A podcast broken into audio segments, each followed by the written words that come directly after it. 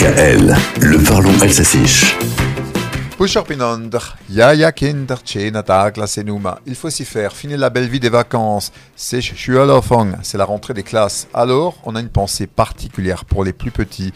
Certains vont découvrir l'école, leurs aînés, l'école élémentaire, d'autres encore la crèche, Kinderkrepa.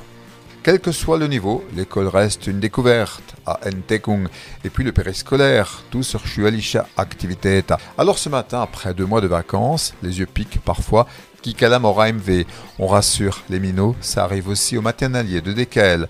Il va falloir donc se coucher tôt pour être réveillé et écouter le maître, der Meister ou la maîtresse. La rentrée des petits s'accompagne aussi d'émotions. Mais les parents ne sont pas les derniers à verser une larme, n'est-ce pas Fred?